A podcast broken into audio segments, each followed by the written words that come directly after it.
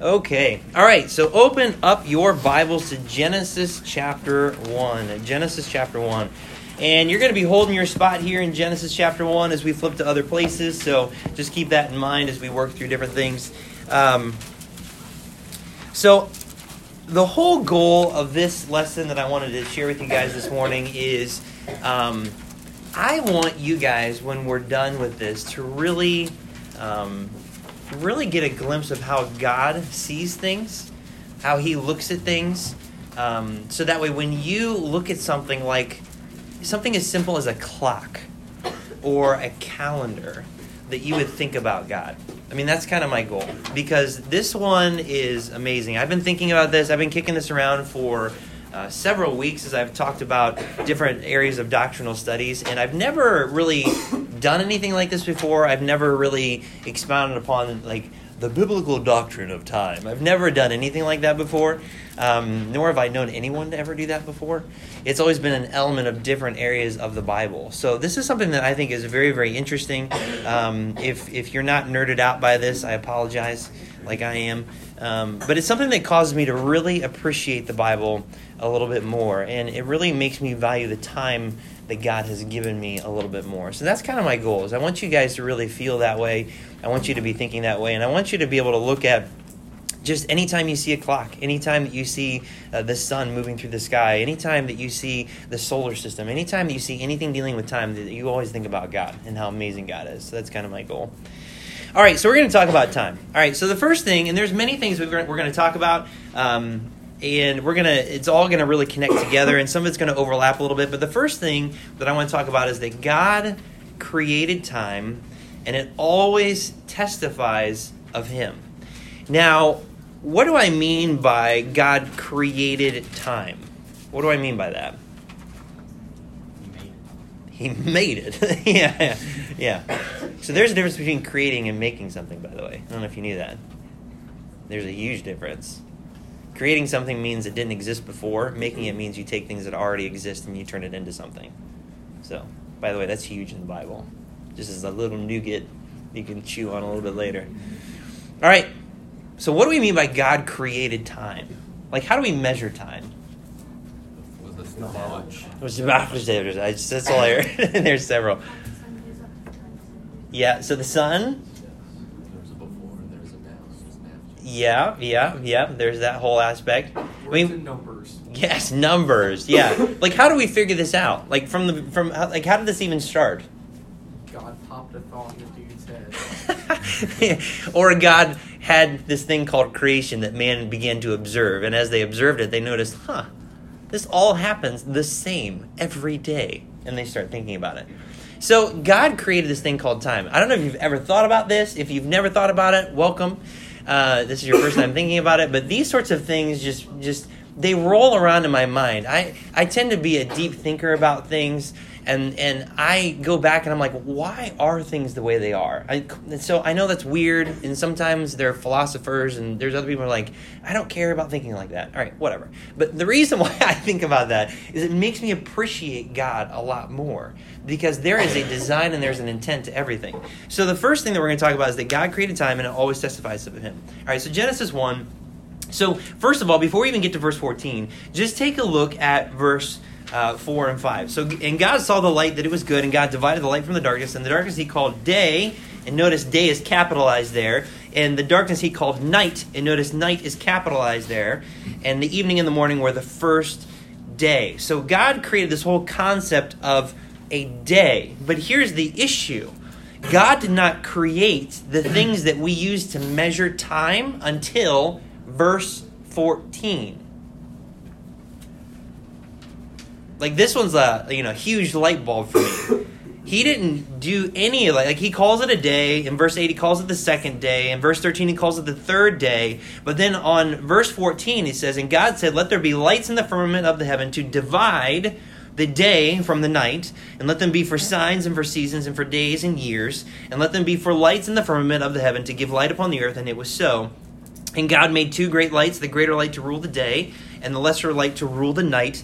he made the stars also. And God set them in the firmament of the heaven to give light upon the earth, and to rule over the day and over the night, and to divide the light from the darkness. And God saw that it was good. And the evening and the morning were the fourth day. So after day one, day two, day three, God creates the things in the universe that start to measure time. So you could effectively say that God did not create the concept of time until he created the things that we use to measure time. Although he did create the concept of days prior. So the way that I see this working out is that God knew what a day would be, and he knew how he was going to measure time. And so then he effectively, day one, day two, day three were twenty-four hour days, but it wasn't until day four that he created the sun, the moon, the stars, and everything that would be used to measure time. Okay? Now, is that crazy? Maybe for some of you that's crazy. Okay, all right. So that's how God created it. Now, according to Romans one twenty, someone turn to Romans one twenty. We'll get three readers. Romans one twenty, you got that one. Noah, go ahead and take Amos five eight, and everybody else go to Second Corinthians four. We'll use two readers. And hold your spot in Genesis one because we're coming back there. But go to Second Corinthians chapter four. Second Corinthians chapter four.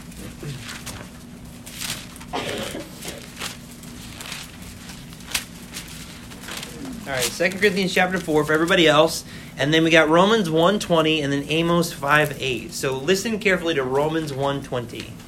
For the invisible things of him from the creation of the world are clearly seen, being understood by the things that are made, even his eternal power and Godhead, so that they are without excuse. Okay, so based on that verse, what does that tell you about God? He created everything. Yes, he created everything and... You can see him through his creation. Absolutely. The things that you make testify of who you are. How many of you are horrible at art? Okay. Your work in art testifies of how horrible you are at it, right? Okay. All right. And likewise for anything else that you're terrible at, and likewise for everything else that you're really, really good at. It testifies of you. Thankfully, God is really good at creation because it testifies of how, how great he is at it, all right? So everything that you see testifies of who God is. So when God created the day and the night and he created time, it always testifies of him. Listen to Amos five eight. I love this verse.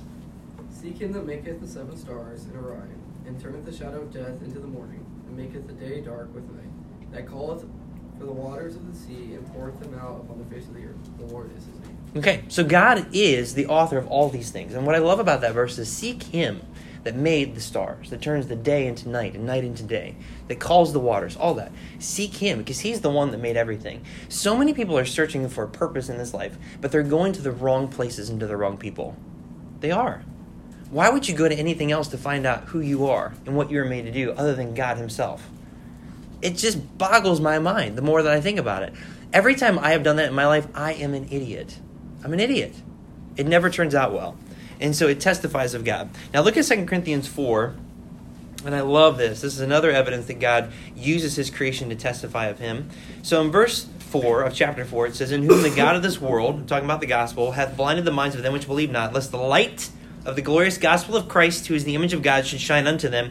For we preach not ourselves, but Christ Jesus the Lord, and ourselves your servants for Jesus' sake. For God, who commanded the light to shine out of darkness, has shined in our hearts to give the light of the knowledge of the glory of God in the face of Jesus Christ. So right there, what occurs in Genesis one three and also in verse fourteen is a testimony of the gospel. So every time the sun rises, every time you look at the sun, it is a picture of Jesus Christ and the gospel, because the night turned into day. And that is what happens in our life. God did that for a reason. So when he created this thing called time, and he had the day and the night, he took those things and he's using it as a painting of the picture of the gospel. That is absolutely amazing. It is absolutely amazing. And yet every day we just, the sun rises, the darkness turns into day, and we just kind of take it for granted. When God's like screaming his story to us every single day, and we just don't pay attention. There are so many things that happen in our life that we just don't pay attention to, that you would learn so many things from if you just stop for a moment and just pay attention and think and talk to God about it. It's absolutely fascinating. All right, so God created time and always testifies of him. And just some examples that we can't really delve into. Um, you've got seven days. So there's seven days of creation, and God rested on the seventh day, and we're going to talk a little bit about that. Uh, but there's twelve months within a year, twelve months, so twelve is huge. There's twenty-four hours within a day. Uh, there's three hundred sixty lunar days within a year, and that's what the Jews used for their calendars. They used lunar days. And then you have seventy weeks. That's in the Bible. seventy weeks. We, we just talked about that. Where does that pop up? In Daniel. In Daniel with the seventy-week prophecy, which are seventy periods of seven years called weeks in the Bible. That's huge. There's a seven-year tribulation. That's the last week of the seventy-week prophecy in Daniel. When that's split in half in Revelation, there's passages that talk, talk about three and a half years. That's because the, that seven-year period is split in half. And so all these things God created, and all of them testify about God. And so then this t- steps on a little bit of biblical numerology, which we don't have time to go through all this, but this is something in the Bible that you can look up later. So when you see how numbers are used in the Bible, you can see that they overwhelmingly represent these particular topics. So when you see one in the Bible, that represents unity. Two is obviously division. Three is the number of completion. That's why there's the Trinity. And everything in creation is patterned after three. Then you got four, which doesn't really show up in the Bible. Who knows why? I can't give you an answer. Five is the number of death. In Genesis chapter five is the first record of all these people's deaths in the Bible. And Genesis five five is the record of the first person officially dying. Um, and then six, you got man, is the number of man, according to Revelation thirteen eight. Seven is the number of perfection. And you can see that with the seven days of creation. And you can see that in the book of Revelation where God caps off human history at seven thousand years. And then you have eight. That's the number of new beginnings because it comes after seven because you can't get any better than seven. So you start over with eight. And that's why males were circumcised on the eighth day, on the eighth day after they were born. And just ironically, ironically, ironically, there isn't a greater time in a child's life, a male child's life, as far as the white blood cell count in their body, so that when they're circumcised on the eighth day, it actually heals up faster. Like God just, boop, just threw that in there. I love stuff like that that God does. Nine is the number of fruit bearing. In Galatians five twenty-two and twenty-three, there are nine different parts of the fruit of the Spirit. And ironically, if you were to add two plus two plus two plus three, it gets nine. So that's twenty-two and twenty-three together. How about that? ten is the number of the Gentiles. In Genesis ten, you have the first place where the Gentiles even show up. In Genesis and, and, and in John chapter ten, Jesus talks about how there are Gentiles he needs to bring into his fold. eleven, nowhere, nothing.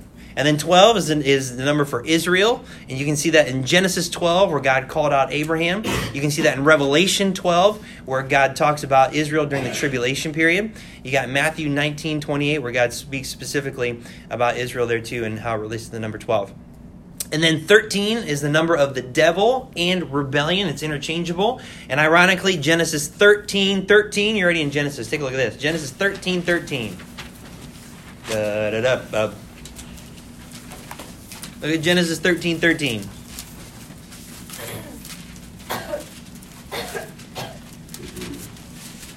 thirteens in the Bible are super ominous. But the men of Sodom were wicked and sinners before the Lord exceedingly. Coinkydink? I think not. I think not. Revelation thirteen talks all about the Antichrist. I mean, you could take thirteen all the way through the Bible and you would be freaked out about all the things you'd find. You can even take the word sixty-six, six and sixty-six throughout the Bible, and you'd be freaked out at all the different things related to the Antichrist and the devil as well.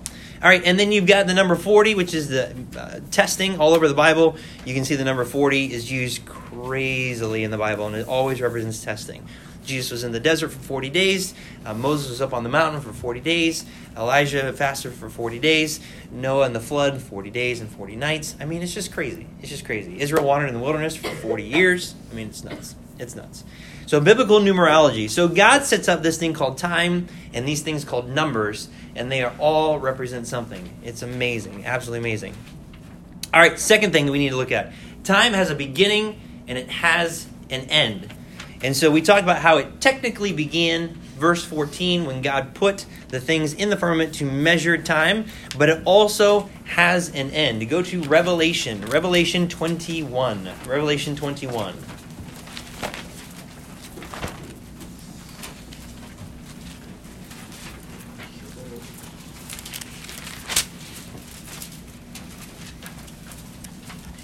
for Revelation twenty-one. Verse twenty-two. So talking about new heaven and new earth.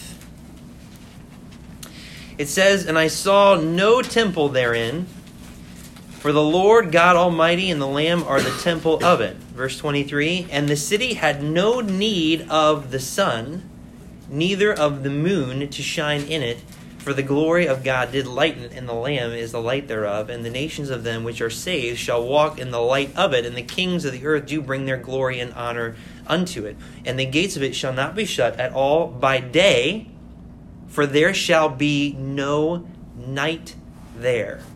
This is why I've told you guys that when the new heaven and new earth comes, there's no more sea that divides God and his throne from the rest of creation. The entire universe is going to be pure white light. Because how else can there be no night?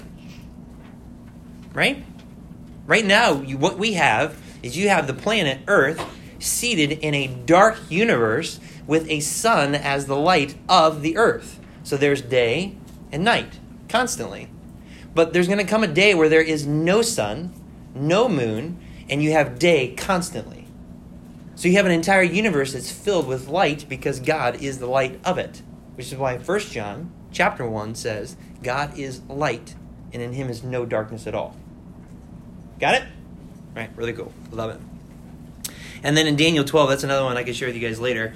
But that's where God tells Daniel, "Go thy way," and there will become, there's like these end of days where he will stand in his lot at the end of days. So there's a beginning, Genesis one, verse fourteen, and there's an end, and that's after Revelation chapter twenty and chapter twenty-one where it describes that there's going to be no need for the sun or the moon. All right, so then this leads to another concept too. The material world we live in is bound by time. The material world that we that we live in is bound by time. And this goes in with number four too, and so I might end up overlapping this a little bit. Reality and time are separate, but they're related. Now this one gets a little bit over your head a little bit if you're not paying attention, so hopefully you need to slap your neighbor real quick. You need to slap each other, maybe? Or yourself, I guess. No? We're good? All right. Okay. All right. So the material material world we live in is bound by time. Everyone's still back in Genesis? Go to chapter eight. Chapter eight. Chapter eight.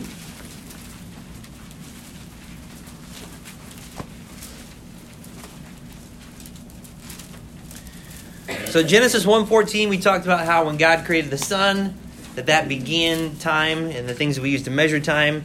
And then Genesis eight, and then look at verse twenty-two. twenty-two. So this is after the flood. The flood and all the waters have decreased upon the earth. And then Noah is able to come out. And he, in verse sixteen, says he went forth from the ark, his wife and his sons and his sons' wives. And then God ends up saying in verse twenty-one, "And the Lord smelled a sweet savor because he built an altar." Noah built an altar to the Lord. "And the Lord said in his heart, I will not again curse the ground anymore for man's sake, for the imagination of man's heart is evil from his youth. Neither will I smite again smite any more living thing, every living thing, as I have done.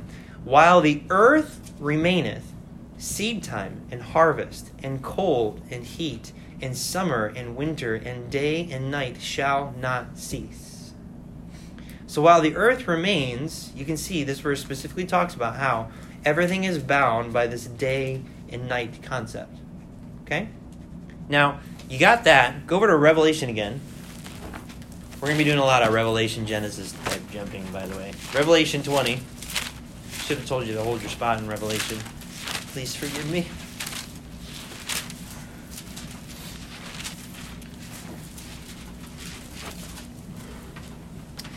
All right, Revelation twenty. Okay, so let me give you the picture real quick. So you've got Revelation twenty. You got the seven-year tribulation. Antichrist has his way with the earth and everything about it, all right? At the end of the seven-year tribulation, who comes back? Jesus, come on. This is like, like the normal Sunday school answer. So who comes back? Jesus. Yay! Jesus. He comes back, okay? So when Jesus comes back, Revelation nineteen, he comes back on a horse. And then he makes war with everyone that's on the earth. And he wipes like everybody out, all right? And then in chapter twenty, you have the angel in verse one that comes down that has the key to the bottomless pit. and a great chain in his hand. Verse two, and he laid hold on the dragon, that old serpent, which is the devil and Satan, and bound him a thousand years. So human history is not over yet. It's not over yet. You still have this whole day and night concept going on. Jesus shows up, an angel binds the devil, puts him in the bottomless pit for one thousand years, and Jesus rules and reigns from Jerusalem, on the throne in Jerusalem, for one thousand years. So during that time, there's still this whole day and night process. People that are alive in their fleshly bodies during this time, which is not you and I, by the way, in case you're wondering about that, unless you're not saved and then you somehow make it through the tribulation and then you repent, which I don't know if that's possible, but we'll just talk about that at a later point in time. So anyone that's in their fleshly bodies has the ability to procreate during the tribulation and also during the thousand-year reign. So if you make it through the tribulation and you are not slaughtered by Jesus Christ because you were, you were part of the rebellion, you are now allowed into that whole kingdom that Christ has set up. People now have the ability to procreate, have sons and daughters, and they begin to multiply. All right? And during this time, there's day and night, and the whole planet gets filled again. And then after the thousand years, the devil's loosed, and he goes out to the four corners of the earth, and he deceives all the nations again and gathers a giant rebellion against Christ. Okay? And that's exactly what it says in verse seven. And when the thousand years are expired, Satan shall be loosed out of his prison and shall go out to deceive the nations which are in the four quarters of the earth, Gog and Magog, to gather them together to battle, the number of whom is as the sand of the sea. Pause. This blows my mind. People see Jesus. He rules the planet for one thousand years. They see God face to face. They're able to have a relationship with him, to be fruitful, and to have what, I mean, everything you could possibly think of. Jesus himself. And yet the devil, when he's released, is still able to go out and to deceive everybody and form this giant rebellion, the number of whom is the sand of the sea, against Christ. So, let me just ask you, who do you think's the problem? God or us? We're the problem. I mean, for crying out loud, how many times have you had conversations with people? Well, if God showed up and talked to me personally, I would believe him. Bull. I call bull. It's not true. It's not true because of what we see here. Sin nature in a man and a woman is so destructive and so deceitful. It is so deceitful. So he gathers them together, and then in verse nine, and they went up on the breadth of the earth, encompassed the camp of the saints, the whole Jerusalem, it is surrounded, and the beloved city. And fire came down from God out of heaven and devoured them. So the moment, I mean, I picture this giant rebellion, and they're all like, "Rah!" And God's like, and then the devil's standing there. Um, yep. And then it's verse ten. And the devil that deceived them was cast into the lake of fire and brimstone, where the beast and the false prophet are, and shall be tormented day and night forever and ever. All right? So that's the context. Now take a look at verse eleven. This is the verse I wanted to focus on. So after all that's over, and I saw a great white throne, and him that sat on it, from whose face the earth and heaven fled away, and there was found no place for them. See, what happens in this moment is that you have the final rebellion, boom, like it's all, they're all gone. The devil is then thrown into the lake of fire, and then all of a sudden God almost takes like this giant curtain called reality and just goes whoosh, and just throws it aside. Great white throne, everybody is standing there. Everybody from hell, as you read further, hell, everyone from hell is called out, and now they're standing before God. The creatures in the great deep are called out, and now they're standing before God. All the angels, all of us, all of us are standing there. Everyone that has ever lived is now standing before the great white throne of God, and there's no place for them to go. There's no heaven, there's no earth, there's no sun, there's no moon, there's no stars, there's no planets, there's no universe, there's nothing, just God. Now what happens and how God takes that curtain and goes, whoosh, let me show you this. Go to Second Peter.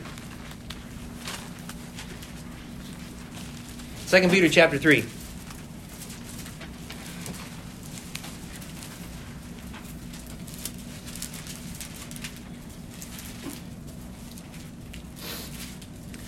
Verse nine, one of my favorites.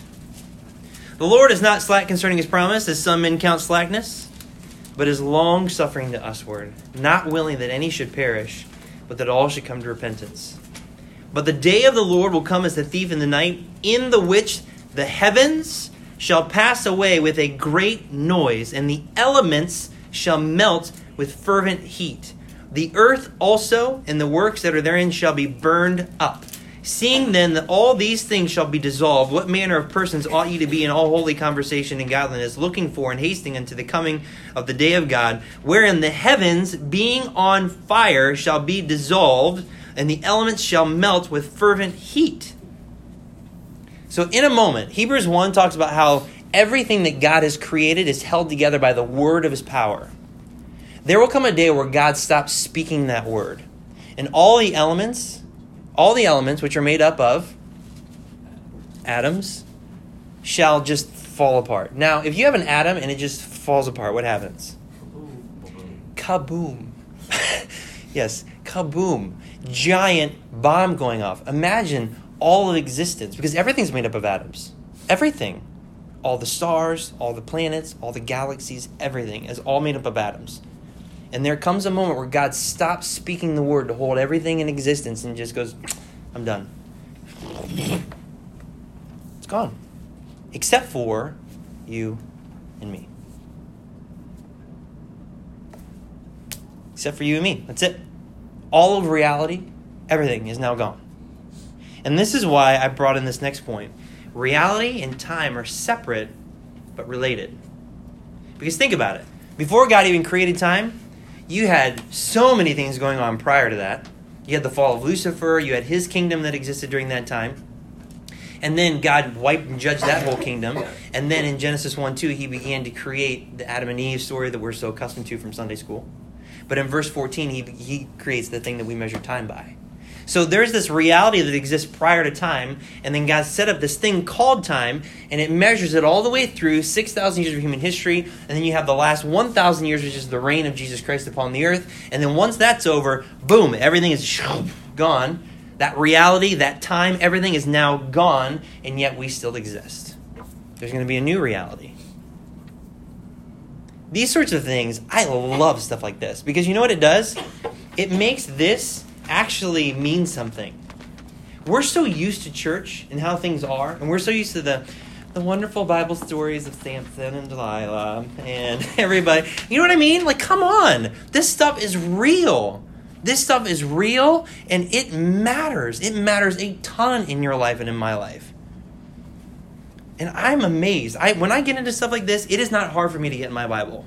It is not hard for me to read my Bible. It is not hard for me to minister God's Bible to people. It's not, because it is an amazing book. It's the most amazing book that I've ever seen. And now when I do stuff like this, I mentioned to you at the beginning, when I look at a clock, even though I know that I only have like five minutes left, and I look at my watch and I look at my phone, like I look at stuff like this and I think of God. I think of the things of God. I think about the Bible. And then it helps me in my entirety of my life. Everything in my life, it helps me. So reality and time are separate, but they are related. All right, let's kick off these last few things. All right, so number five, backside of your paper. God controls time as he desires to fulfill his plans and purposes. We don't have time to look at all of these. Um, let me see if I can pick the right one. All right, let's go to go to Matthew twenty-four. Matthew twenty-four. And then I'm going to turn to Revelation fourteen because I want you to hear this passage. So go to Matthew twenty-four. So there is examples in the scriptures where God stops time. He moves it forward. He moves it back. He pauses it. One great example is Daniel's seventieth week, right? That hasn't happened yet. So he had these sixty-nine periods of seven years. And then all of a sudden God's like, all right, I'm done counting. I'm done counting for a certain period of time, and I'm not going to tell you when I'm going to start again, but I will tell you when it will start, the events. I'm just not going to tell you how long this gap's going to be. This gap we call the church age and the times of the Gentiles. It's huge, huge. And so Matthew twenty-four twenty-two. Someone read that one. Matthew twenty-four twenty-two. Go ahead, Noah. And except those days should be short, shortened, there should no flesh be saved. But for the elect's sake, those days shall be shortened. Okay, there's a lot of people that are boggled by this verse. So the context is the tribulation. And God says, except those days should be shortened, no one's going to survive. Now, when God said that, that wasn't some sort of a devotional application. Like, he meant it. He meant it. Because listen to this. In Revelation fourteen, there's two passages I want to read. fourteen, it says this. Um, you have uh, Actually, no, I'm going to do chapter eight instead. Let's do chapter eight. So Revelation chapter eight, listen to this. Verse twelve. It says this. It says, "And the fourth angel sounded, and the third part of the sun was smitten, and the third part of the moon, and the third part of the stars, so as the third part of them was darkened, and the day shone not for a third part of it, and the night likewise." So God literally cut the days in a third. Like, he shortened it by a third. So how long are our days? twenty-four hours.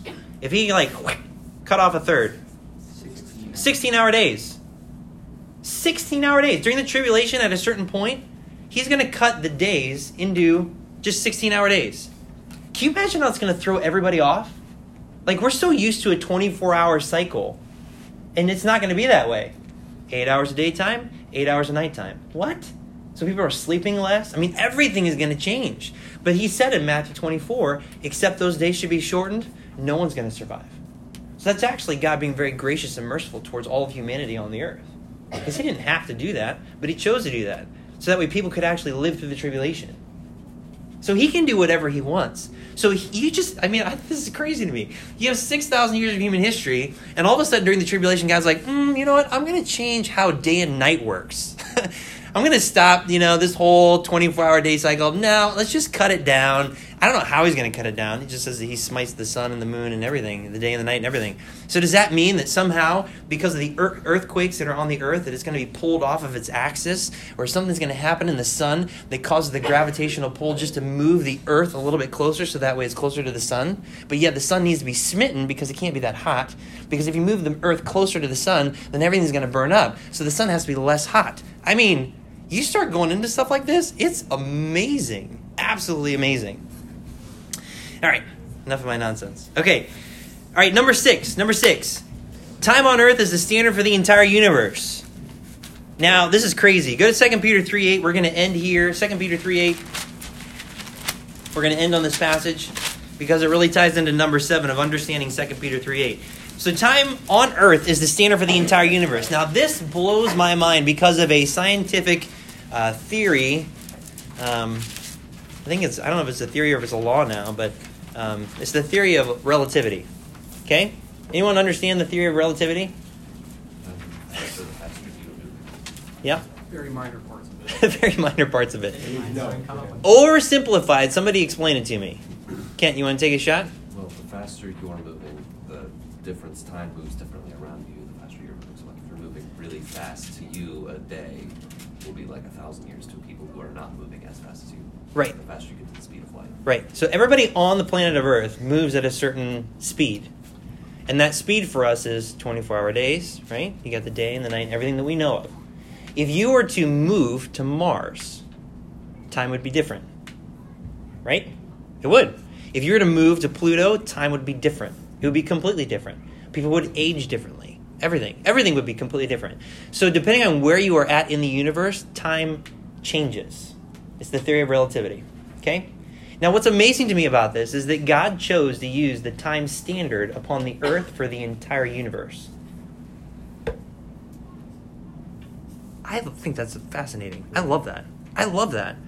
And you got, what, Carl Sagan that says that we're this this little blue dot in the midst of darkness that means nothing? Pfft, you kidding me? Are you kidding me? God, according to the Bible, has is using planet Earth and the way that we measure time for the standard of the entire universe. You tell me that the Earth is not important? The Earth is super important. The Earth is super important. It's so important. It is so important. It was the capital of the universe prior to Adam and Eve, and it will be the capital of the universe after. When God remakes the heaven and earth, earth and God's throne, we talked about this I, I, just not that long ago. God says, heaven is my throne and earth is my footstool. That means that his throne and the earth are going to be in close proximity, one with another again, once God deals with sin once and for all, and he makes everything again. You tell me that the earth is not important. You tell me that people are not important, that people are not significant. People are majorly significant, huge, way undervalued according to our standards today. You think that you can't do anything or that you have no potential? That is the biggest lie that I have ever heard in my entire life. And I need a Bible to open up my eyes and get me to understand that. You are extremely valuable to God's plan. This earth is extremely valuable. And to think that we are so cocky that we think we can destroy this planet? Are you kidding me? That is a bunch of baloney. I had to have a talk with Lily about that this past week because in elementary school, they're spoon-feeding her things like deforestation and all these global nonsense issues that aren't even true. You think that we are so, you are, that we are so arrogant that we have the ability and the power to destroy the planet? Do you really think that? Absolutely not. You know what Revelation says? That God uses the planet to destroy man. He did it with Noah. He's going to do it again. We don't have the ability to destroy this planet. God won't let us. He won't. He'll wipe you out faster than you'll wipe out this earth. So think about that for a little bit. This kind of stuff changes everything. Everything. It changes everything. All right, Second Peter three eight. Let's understand this. This is one of the most important verses in your Bible in relation to God's timeline. It says this, "But beloved, be not ignorant of this one thing." I love it when God does this. It calls it out like neon lights. Be not ignorant of this one thing. Be ignorant about a whole bunch of other things, but don't be ignorant about this. That one day is with the Lord as a thousand years, and a thousand years as one day. Now, this definitely means that God is outside of time. He is not affected by time, and that makes sense because he created it. How can he be affected by it when he created it? He is always outside of time. But what I love about this is that he gives you this whole concept of seven days of creation, gives you seven thousand years of human history. And so if you were to take this thought and run it through the Bible, you would get what Clarence Larkin got back in the early nineteen hundreds. And he knew this, and he was smarter than most Christians are today. And I wanted to give you a snippet of that on your guys' study sheet. So if you were to measure from Eden to Enoch, you got a thousand years. From Enoch to Abraham, you got another thousand years. From Abraham to Solomon, another thousand. To Christ, to the Dark Ages, to the Antichrist, to the, the when Satan is bound, the new heaven and new earth. Everything measures out exactly. Now, what people often freak out about is, like it says up at the top part of that um, chart where it says that Christ would come back in the year two thousand. Obviously, that didn't happen. But you know our calendars are off for a reason. They're majorly. Just go back and research when calendars came into being and the whole concept of the Gregorian calendar and how people measured things. Crazy, crazy. It's completely off. I firmly believe that there are seven thousand years of human history. Now, Larkin putting two thousand, that was the best that he could do based on his knowledge at the time. But I believe that things are have been completely way, way, just taken way off. Because think about it. The Gregorian calendar. Who invented that? Gregor. What up? Gregor. Gregor. Which is from what nation? Rome. Catholic Church. I may be a conspiracy nut. You might call me that. Whatever. But I know, beyond the shadow of a doubt, Revelation seventeen, other places in Revelation, the devil, Antichrist, they are in bed with the Roman Catholic Church. And I am not surprised that the Roman Catholic Church were the ones that messed up our calendar. Just saying. I'll just throw that out there. Extra credit. All right, so I hope this helps you because each of us, each of us have one thousand four hundred forty minutes within a given day. And God has given them to you as a gift, and we need to use them wisely. And so every time you look at a clock, every time you look at your watch, every time you look at your phone, you need to be thinking about this kind of stuff. It will change your life. It will change your life. All right, let's pray. God, thank you for your word. Thank you for this lesson. I pray, God, that we would see things from your perspective and that we would think differently. Um, help us this week to get into our Bible and to appreciate it and to understand how amazing this book is. So, God, um, just be with us as we get into the main service, and I pray that we would just humble ourselves and learn the things you want us to learn, that we may go and do the things you want us to do. We pray these things in Jesus' name. Amen.